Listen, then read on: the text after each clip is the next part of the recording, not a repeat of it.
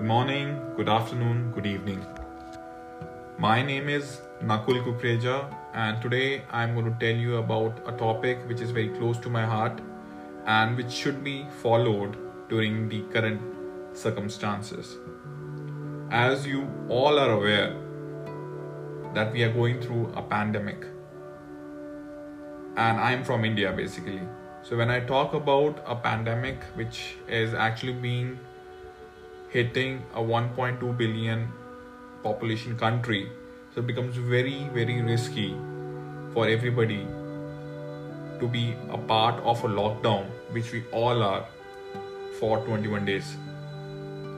So today i'm going to talk about how you can avoid cash and move to digital payments.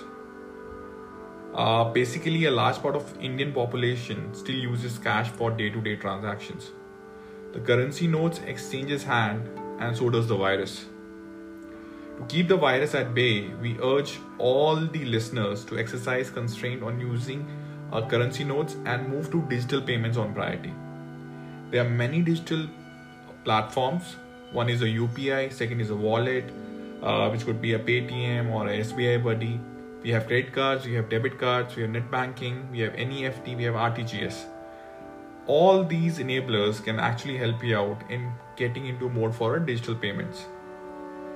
Now coming on to the online payments i totally agree that most of the people in india when they order for an online product it's usually cod cod is nothing but cash on delivery.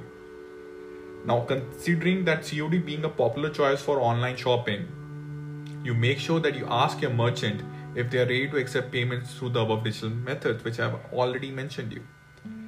As per the recent article in Economic Times, uh, countries like UK, Australia, Canada have switched to polymer notes, which actually helps in reducing the risk spreading infection through currency. Therefore, the possibilities of usage of polymer notes in India should also be examined. Now, this is one of the basic fact why I wanted to have this podcast because I wanted to create awareness. Now, people in India are not actually going through and understanding how serious this issue is. I would like to take this platform to make sure that there's a financial literacy and I would like to spread this particular message through all the modes. Uh, secondly, people in India also have a habit that when they're counting the notes, okay, they try to lick their finger with the tongue so that they, it gets lubricated and it becomes easy for them to count the notes. Now, during this pandemic, it becomes very risky, and I'm pretty sure it will not go well during pandemic and will have serious repercussions. Now, coming as per there's also one more study which I'm coming at, which is which happened in India, which is as per the International Journal of Current Microbiology and Applied Sciences. The study was done in 2016 now, currencies which were contaminated with actually pathogenic organisms. Now, the assessment revealed that there are a lot of almost six bacteria which actually comes on the note.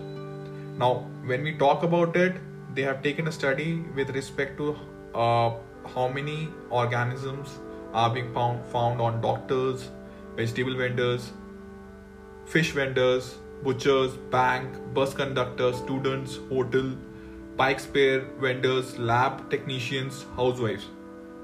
Now, if you actually check it up, the number of organisms, virus, which has been actually found on this particular segment, which I've just told you, the people or the uh, service providers, which I've just I've just mentioned. So, vegetable vendor has the maximum number of viruses and uh, when you talk about pathogenic organisms on the node form which we have obtained. So it becomes very risky for you to switch over from a digital platform. You should actually shift to a digital platform from a currency platform. Now, I just have to give you a background regarding this. Uh, India was never a platform where you can actually, it was basically a cash dominated country, which got changed in October 2016 when our prime minister, who's also current prime minister right now, uh, gave an order for demonetization. Now, demonetization was nothing but changing your currency notes with the bank so that there a lot of benefits can be happened. And one benefit was getting into a mode of digitization. Now, when we talk about digitization and the effects after that, there has been almost like 80% of the Indian uh, population now has a bank account.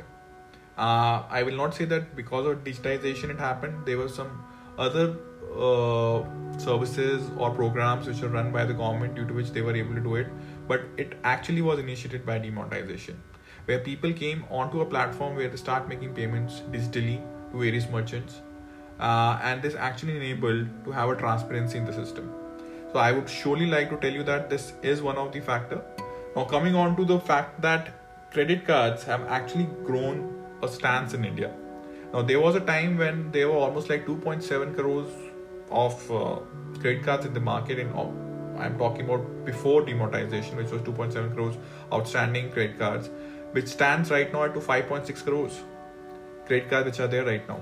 And when we talk about the total value of transaction which is gone, it's amazing. It has gone to a transactions on POS terminal which is 60, 67,000 crores in Jan 20 in comparison to when we talk about in October 2016 it was 29,942 crores.